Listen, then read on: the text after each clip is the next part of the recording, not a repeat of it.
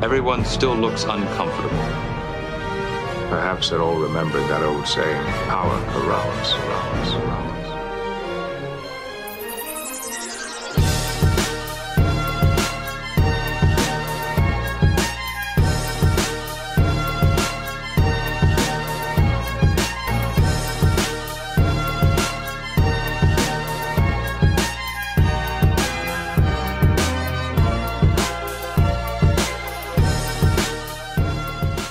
Hello and welcome to Second Officer Slog. I'm your host, M. With me is regular co host Jackson. Hello, hi, Star Trek. We are here at the penultimate episode of Star Trek Discovery. It's it's time. It's almost over. It has been, as one might say, a long road. It has been a fairly long. You know road. what? It's actually been a very brief and fitful road. No, but I feel like we've been watching Discovery for like half of our lives at this point. Um, I disagree. I disagree. I feel like it just began. Yeah, but both of those things are always true when you do something like this, right? That happens guess every so. television show. Mm-hmm. Um, but yes, Oof. what a road it has been. What a journey. You know? And now we're here. Now we're here. Did you watch any other Star Trek, Jackson? Absolutely not. But I might start uh, Voyager this week. Yes. Because yeah, I've been hesitating on that, thinking, oh, well, I kind of just want to rewatch the other things, but I've realised that that's a dumb th- thing to do. Um, I mean, you'll have the rest of your life to rewatch the other yeah, things. I know, but I was like, oh, I should do it in like an actual one and order and everything. But that's a dumb thing to do, and I'll never actually do that, and I'll just waffle and do nothing as I want to do. So Yeah. I, I should just watch Voyager, get it on with. Yeah, then we can talk about it. Been um yeah, been a pretty good uh, time for as as bad as things are over here. Been a good time for clearing things off the list. So it's time to watch Voyager. Yeah, it's off the list. Shut up. Oh, nothing, nothing. That was for me, I guess. All right. Yep. But no, today we are talking about episode 14 of Star Trek Discovery The War Yes. Without, The War Within. Yeah. Uh, It aired on February 4th, 2018, was written by Lisa Randolph and directed by David Solomon. Those are the, that's the details, right? I did it. I did it. Yeah, I know you did it. You did it. I did it. Good. I'm like a small child. Yeah. Uh, in this episode, we uh, return to the Prime Universe uh, at the end of last time. Uh, Stamets brings everyone home on the Spore Drive.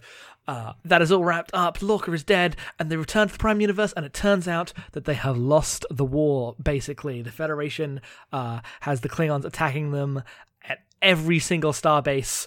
Um, they are retreating into their like home systems.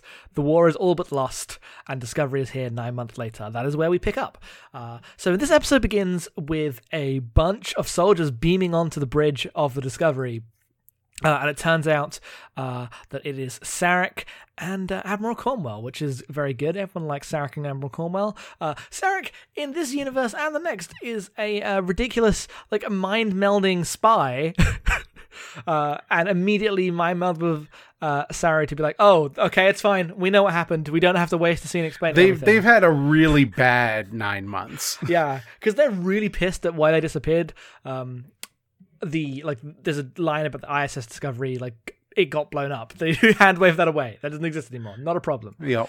Uh, anyway, every everyone is up to speed, and so we begin the actual plot of the episode, which is the Klingons are destroying everything. Uh, but as they warp to Starbase One, uh, we learn that like this is the the this isn't the Klingon seal. It is the seal of a house. It's like house. Um, I forget what the house is. Doesn't matter. Doesn't matter. One of the houses. Uh, the Klingons are fractured. They are.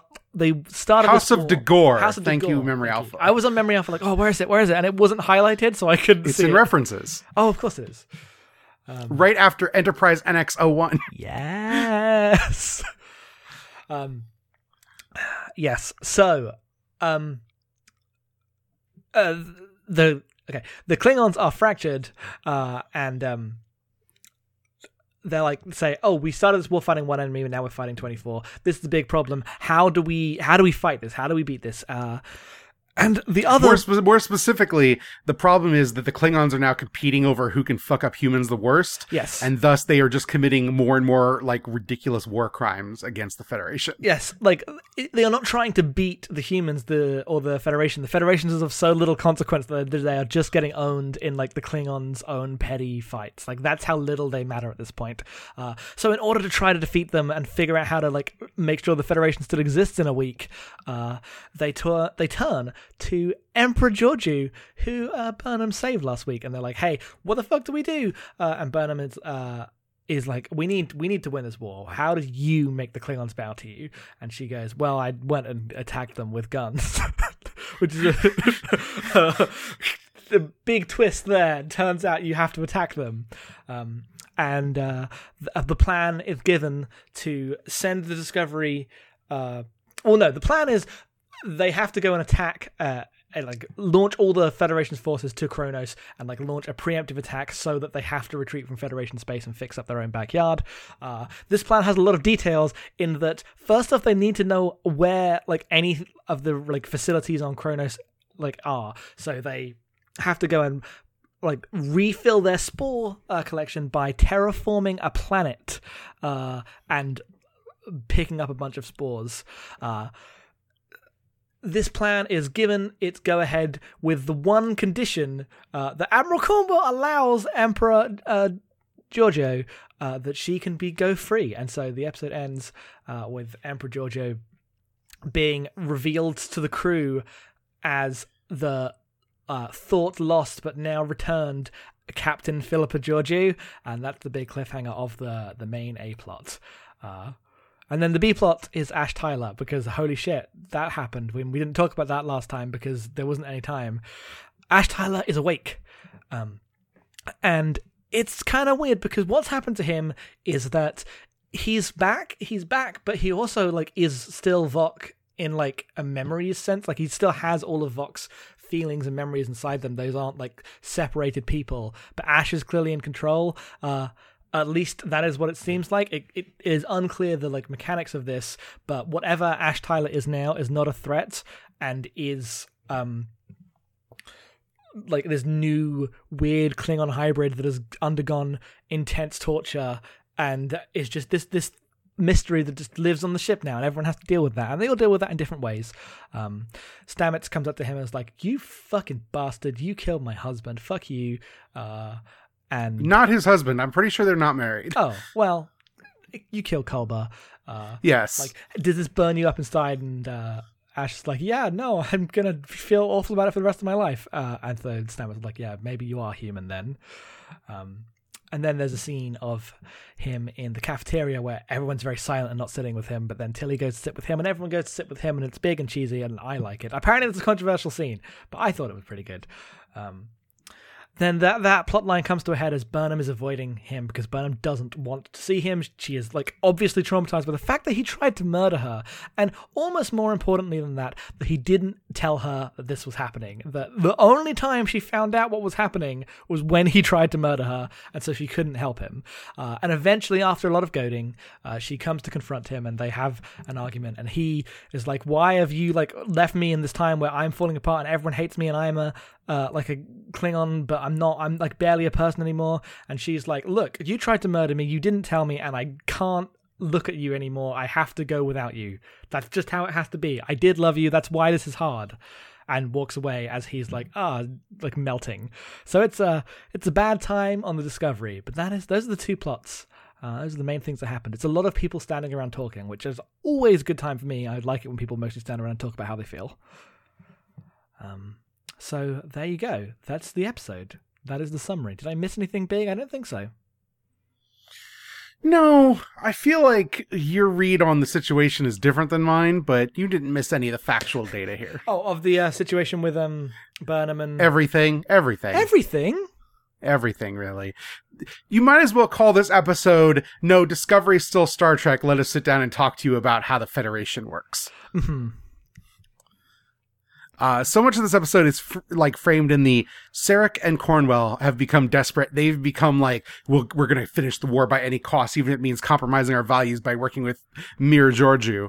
Um, Meanwhile, Burnham and Saru and Tilly, especially, and even Stamets are the people who are fucking trained by Starfleet. They know that their job is to be open to the new experiences, even when those new experiences suck and can kill them and will hurt.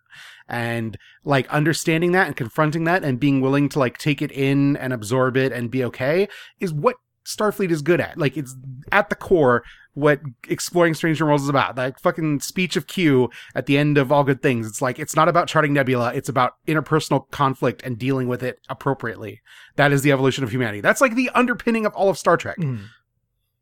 And this episode to me like underlines that the most of everything Discovery has had. Where like Burnham, especially so like Burnham and Ash Tyler, like Ash Tyler is like, oh, I, I need you. I need to get through this. Like, I don't know who I am anymore. And I did all these awful things that aren't my fault. And I barely, like, I remember them all, but I was not me when I did them. And everyone gives him the side eye, except for Tilly, who goes and sits with him. And then everyone joins in because he's still Ash Tyler, damn it. And he's still a person they all considered a friend. Even if his story seemed fake enough to be unreal, Jim Kirk was from a farm in Iowa. I don't know what you want from me. Sometimes Star Trek's dumb. Yes. Um, Stamets, like, is mad at him but he he isn't like, oh, I hope you rot. I hope they throw you in jail. He's like, well, at least you feel something about this, and storms off because he's mad. But he's not like wishing harm on uh on Ash Tyler because that's not what Starfleet fucking does. Mm-hmm. I mean, and then- I, sorry, I, that was just me uh, exaggerating. Yes, I'm, no, I know. Fairly in line with that scene. Um, and then Tilly goes up to Burnham and is like, "You need to talk to Ash Tyler. Like, we don't. He could be. He they could like." Starfleet could go and like dissect him when this war is over. They could throw him in jail or whatever. You need to say whatever you need to say right now. Like the only way through this, and te- let me tell you, as someone who realized my alternate self got what she wanted but was evil, uh, we have to confront the darkness within ourselves to understand who we are and be better people. And Burnham's like, well, I guess this is a good point. And she goes and talks to him. And the whole conversation is not necessarily about their relationship because the relationship doesn't matter and was always kind of like a weird nebulous thing that both of them rushed into, but isn't really what their character's about. Like Burnham is a character who made one really bad call at the beginning of the show where she's like, no, we need to attack the Klingons, even when Georgiou said, no, let's not do that. Uh, and she overrode a captain, and everyone in the Federation has eaten shit for nine, like a year at this point because of that choice. Yeah, no. Like, Um, Burnham is arguably responsible for every single death in the in the Yes. series. and uh and Burnham's response to that is to like over the course of the show try to like she gave up Lorca rescued her for his awful plans and when she realized that was the case she didn't like fall back down into like her depression that she had when she was going to jail. She has like crawled her way back to humanity. And she talks about in the speech she gives Ash Tyler. Uh like what she has found within herself is like a very human inner strength that is not like what Sarek gave her. It is something that she's discovered for herself, and that's important. And if Ash Tyler is going to be a functional human being, he needs to find that for himself, and he can't do that when she's there propping him up with grand speeches every other day. You Mhm. know, like uh the humanity that Ash Tyler is going to live with the rest of his life is going to be difficult, but it has to be his that he like forges for himself Mhm. uh, if it even is a humanity. Like they talk a lot about how what he is is like something new and different. And as Star Trek characters, new and different is their whole bag. Yeah. So like the response that Ash Tyler like has to be some sort of villain. Like I've seen people being like, oh, like they they definitely give him like a redemptive arc. I'm like, no, they really don't. Like it's not the things that happened are clearly not his fault. Like, would you say Picard is like guilty of what he did as Locutus? No. Star Trek clearly states he is not like culpable for all of those things, except First Contact, which is a very bad movie written by stupid people. um, yeah, so that was my thing. If a lot of the discussions around this is that uh, the thing that happens to Ash Tyler isn't like that wild in terms of a thing that could happen to a Star Trek character. You go through Yes. the like th- things that have happened to people in episodes, and they are full of oh, I tried to murder you this one time, but that was actually X like plot point thing. Uh, the just Data was given emotions for a day and tortured Geordi that entire day. and they're best friends. yes. um oh man yeah like over the course of just, like star trek episodes like every character does really awful things just in for plot reasons usually that aren't their fault uh so like approaching this ash tyler situation was like okay they're just this is just a plot of an episode but on a show that has to deal with this in a slightly more human way but with the like characters and give these things consequences uh Yes. and they're like very difficult to deal with when you like get down to it. But I think it would have been dishonest to have everyone be like, no, fuck that guy forever. Because, yeah, like, Picard became a Borg and tried to destroy the entire Federation because he was a Borg for a week. He killed thousands of people. Yeah. And Sisko's fine with him after the episode. Like he still hates him for it. Like, but he's fine. But like Sisko's whole arc is getting like early on is getting over that. exactly, like Star Trek is littered with that thing. Um, Yeah. So yeah, so like we've been discussing the um, uh, specifically the the scene in the cafeteria. Um, in the Discord and stuff, and a lot of people have different feelings on it. But like, yes, it is cheesy. A lot of people are wrong. Look, I'm being nice. I'm not. Okay. Uh, How can you get to this point in Star Trek, like 30 seasons of a show that is all about you have to embrace the thing you don't understand and fear? That's the only way to move forward as a species. And say, no, they probably shouldn't have sat down with him at the lunch table, even though he was their friend. I feel like the argument against that scene was more that it was like ridiculous and cheesy. Not the, The, idea thematic- of like understanding and embracing the other that is like scary to you often does appear cheesy. The Federation are fucking nerdy cheeseballs. That's the whole point. I'm, I'm there with you. I'm there with you. Uh, I'm saying that I I am for that.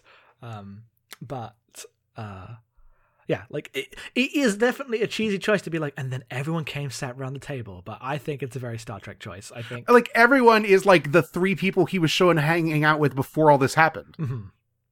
It's Tilly, it's Detmer, it's uh wa- was it Osekun? Was it Yes, someone else? yeah, uh, I think Okay. it was was.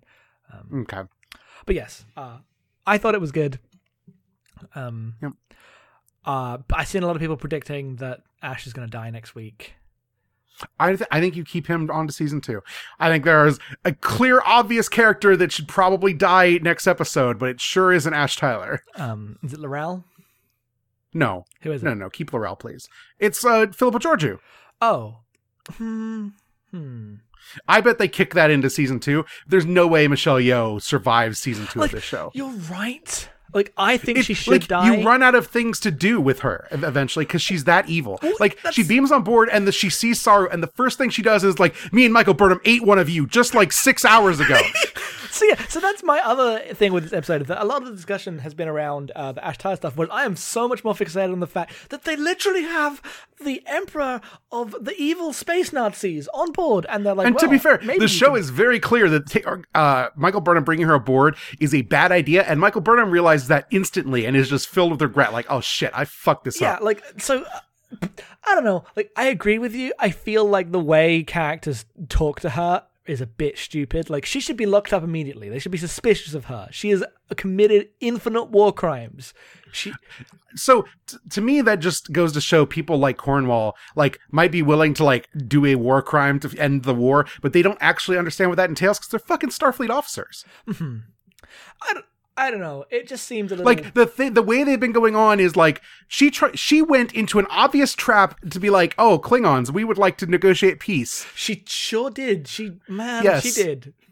so when she's confronted with like a really evil person who will really do evil things of course she blunders in like oh you clearly have good intentions we're going to treat you nice and you'll come around to our way of thinking because that's what starfleet's about is convinced everyone will see the light and come around to your way of thinking I mean, yeah. So like that's a lot of what this episode deals with, in that she does that. Also, so she not only does she do that to Georgiou, she then like immediately after the scene in which um Starbase One is uh, revealed as being destroyed, uh, she has like a like she shuts down on the bridge, and Saru has to take over. Uh, as she's like in the captain's chair, just like completely uh vacant. Um, and then she goes to L'Rell and is like, "Okay, there's got to be something. What it like? Do you not understand what this war is? How do we beat you? What do you want? What is this war?" Uh, and then L'Rell's like, "No, there isn't. Like, we will either you win or we win. That's it. That's what this is." So there's like two scenes with her and Georgiou and her and L'Rell where she's like coming. Well, no, it's not even. A, L'Rell doesn't even say that necessarily. It's not says, that like, you win or we win. submit It's or- it's it's like the Klingons, if they are unleashed without a focus, are just going to be a plague on the galaxy. Like that's all they're going to do. They're just going to overrun everything. They're just the Krogans at this point, right? Mm-hmm. Because they have no sense of honor. Like the idea of like united under a grand sense of honor doesn't exist when they're just trying to rack up kills as like a pissing contest with each other. And her whole idea is like, you have to subjugate us or we will destroy the galaxy, basically. I want them to Because the implication to her, especially the like through the entire time, is that she doesn't actually have faith that Klingons as they exist now can accomplish anything. No, like- and them overrunning the galaxy basically just proves her right. Like, oh, they made a mess of it because their their ambition has no focus. There is no unite, uniting among the houses. Yeah, like L'Rell is a really interesting character that I wish they did more with because like she is ostensibly the last surviving uh Klingon who like believes in the ideals of like T'Kuvma that started this whole thing. Um Yes. and is like watching this conflict play out between the Federation, who she still hates and won't actually work with, and the Klingons, who have become something that she like doesn't recognize and is just kind of disgusted with, and so she Yeah. just like backs away and lets them kill each other. Also, the thing she believes in is the Klingons from the other Star Treks that we know. Yes, that's true. Like the, So, the Klingons like- exist. Yeah, like event, like the thing that she's describing that what she wants is just TNG onward Klingons. Mm-hmm.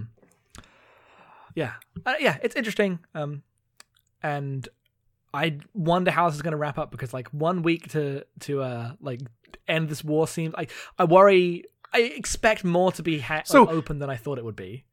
I mean, the war has been given an out of if you if you wipe out all of the military on Kronos with your like big blustery attack, the Klingons will have to retreat to like rebuild their forces. And even if you didn't actually solve the war, they won't be attacking you. And by the time they want to come back out to do that, you will have a military again, and you can just deal with it. Like it will basically force a ceasefire because they will turtle up. I guess that that's like a I guess that does line up with what TOS Klingons are like because like yeah. as a metaphor for uh Russia, which is what they're usually used as in the um like TOS era, right? Yeah. Uh, Yep. like, th- I guess the war never ends. It just kind of stops. Yeah, eventually, eventually, Klingons literally run out of resources. uh, Fall of the Iron Curtain, Praxis explodes, and they sue for peace because they have nothing left to fight with. Yeah, because in like, like the way the characters in Star Trek Six uh like behave doesn't indicate that the war ever stopped. Like Yeah. Kirk hates the Klingons. But he hates the Klingons because he runs across like one or two of them every once in a while, and they're real assholes to him. They killed his son. Those bastards. They did kill his son. He killed a lot of them, he to be fair. kill a lot of them. Yeah. Uh, so, yeah, I I wonder where it's going to go. I think it's interesting. I don't know how much like space there is in this time period to like dive into some of the Klingon stuff, especially with the redesign and the refocus of them. Uh, but I I like the L'Rell stuff. I think it's interesting, and I think I, I remain convinced L'Rell will be a character in season two as a going concern. that's my so- hope. That's my hope. Yeah. Uh, like I expect. So my thing is that I expect at least someone to die next week, and Georgiou is the obvious one. But I expect. I think George is the only one that makes sense to me. well, no, I- like I think whether that. I mean, I guess there's Cornwell, but I mean like a main character that matters. Yeah, but whether that happens to Georgiou or not, like I've seen people saying, "Oh, someone's clearly got to die in the big fight," and Like, hmm, do Michael they? Burnham. Do they? No, no. oh no, I'll be so mad. uh, well, yeah. Um, and so yeah, a lot of my concerns or like feelings with this plotline just uncomfortable with the way that everything has kind of gone because everyone's been way too nice to the evil emperor. But I guess that's just a very Starfleet thing to do. It's about to blow up immediately in their faces. Well, like so, like Cornwell's like, oh, we're we'll treat you humanely. We have some questions, and then she like basically like plays them by being like, yes, I will answer your questions.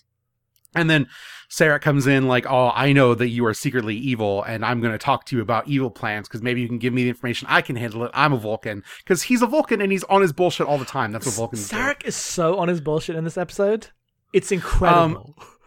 but like uh Saru and Burnham like Burnham realizes like what she brought back is not Philippa Georgiou and never will be like straight up. Like immediately seeing how she treats Saru basically confirms that for her I feel like. Mhm.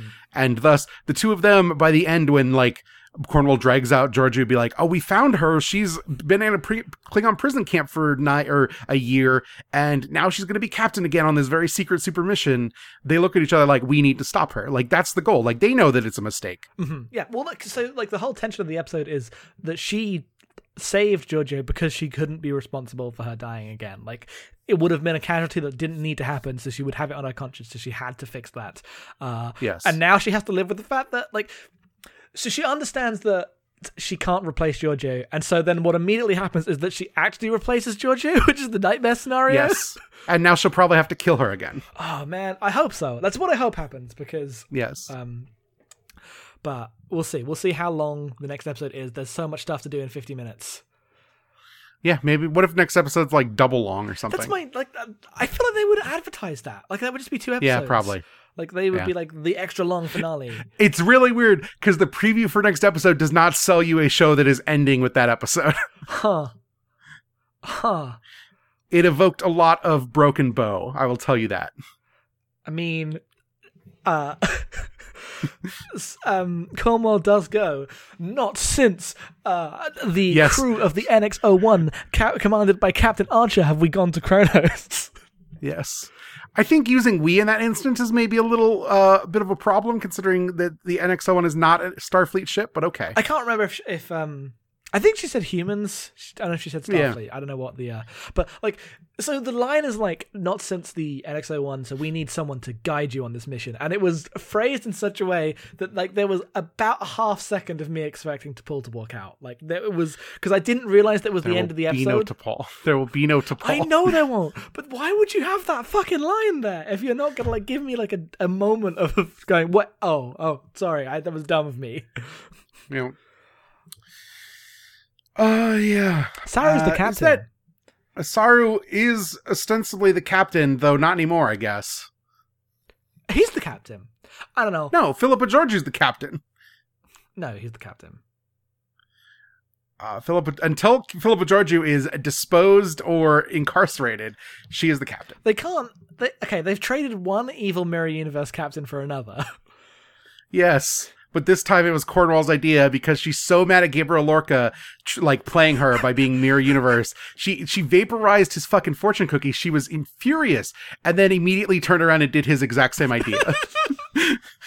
no one is more of a Starfleet admiral than fucking Cornwell. yeah, it's like God, I can't believe him. I hate him so much. How could he betray us like this? Anyway, what would the Mirror Universe do? Shit. you know. Uh, And then Sarek makes a very poignant, uh, maybe we will never see each other again, as if the show might have been canceled after one season. Hope who can say? I, yeah, who can who can say? You know. Um, I assume that every, yeah, I don't know. The Sarek stuff was cool. I I, I Yes, Sarek is 100% the person who'd go to Philippa George and be like, I think we could use you. Yeah, the idea that Sarek is like doing basically going up to like evil emperors and being like, these other people can't handle it, but I'm cool enough to handle this mission. uh, Uh, yeah. and then like ten years later is having a pissing fight with his son about like, why did you join Starfleet, you idiots? Vulcan paternalism knows no bounds, Jackson. Uh, and then like a hundred years later is um being like, I have to make this negotiation work. It is to be my crowning achievement. Except that one time I stared down the Emperor of the Mirror Universe. also, the Mirror Universe has been classified, only like four people know. So there's that too. Yes, they go to a meeting room. First meeting room of Discovery, I think. Uh, no, there's the one where Lorca's meeting with all the generals or admirals, like Oh, episode right, that like does, five that or does happen. Uh, but you, Yeah. were talking about it, and we thought it was hilarious that Lorca dies, and immediately they go to the mirror, uh, the uh, the um, Meeting the room, yes. yes, because Lorca doesn't need a meeting room; he just has a standing desk. Yeah, but now everyone's sitting around a table and they're going to talk about their situation. and shoot some vaporize some uh, fortune cookies. Yes, And- and, like use a weird holographic thing out of the Marvel movies. They also hand wave away uh, other Lorca, being like, "Oh, he clearly switched to the other universe. He's fucked. Goodbye." Oh yeah, she's like a Starfleet officer couldn't have survived in that universe for so long. Yeah, like, oh, this happened. Like, he like switched places how long ago? Well, he's dead. Yes. Yes, about the same as oh, the other discovery blew up immediately. Also, did you appreciate that the literally the first thing they do when they get back into the proper universe is put the U back on the ship? yes, I did appreciate that. They made sure to put that shot in. I didn't even think they were going to give give that shot a moment. You know, they did. they, they have they've they've just established that the Federation is mostly gone. They have no contact with anyone, but they make sure to put that U on the ship. Ah, man, Star Trek is back. Yeah. So I had some problems with this episode, and I'm like uh, a bit uneasy about something. Like I think I think this season's a mess, basically, which is uh, to be understood uh, from how it came about and that it basically blew up. in I still think it's probably the strongest first season Star Trek's ever had. oh for sure. Like, but th- it's such a different thing, and it's still a mess. Uh, like we yeah, talked a no, little it's it's a mess, but but also like I the the minute we come back to the Prime Universe, we now have a conflict about like day to day officers on the bridge worried that command doesn't understand what Starfleet's mission like thematically is anymore, and we're right back into fucking Yes. Star So Trek. that was- I am so excited. That was the point I was getting to. That like I think it's a mess, but holy shit, being back in the Prime Universe is like relief. Like I can breathe Yes. again. Uh, You know, for as many, and now that they did their oh yeah, they did their big flashy Mirror Universe movie, and now we never have to talk about the Mirror Universe again. it's classified. Yeah. it's classified. No, No one will ever know. no, except I guess four people and a Klingon. L'Rell Yeah. knows. Yes, L'Rell knows, but who's she gonna tell? They can never let L'Rell go. Never. No, absolutely not. Oh man. Okay. La- the L'Rell stuff has to stick around then, because Yeah. E- like either she has to die for convenience, which is boring, or they have to just keep her forever to avoid anything leaking out. Yep. But I guess that's it for this week. It's going to be a big talk next time because it's going to be the finale. Uh, a lot of stuff has to wrap up. Yep. Who knows? Uh, some people know they're working on season two. Oh yeah, no, I know. We don't know. we though. don't know. Episode is called "Will You Take My Hand?" Yep. That's it. That's all I got. Sorry. That's all you got. I mean, yeah, that, that's it for us. We're gonna. Yeah. Uh, we'll be back next week with the uh, the last episode of this, and um, shortly thereafter, probably with the next book club about the Return by William Shatner and the Reeves-Stevenses. Yes, uh, I'm gonna go start reading them after this. I think. Yeah, it's a good book. It's it's it's not like any better about like Shatner being on his bullshit than Ashes of Eden, but it's actually just about better, cooler things. So the book is incredibly readable and endlessly entertaining. Well, I to just care more about the TNG cast. you know, Riker's gonna have to do some shit. Yeah. Right. That's us. We're talking about bullshit. We're gonna go. Enjoy your week. I'm gonna go get this episode up. I hope you enjoyed the podcast. Goodbye. Goodbye. See you out there.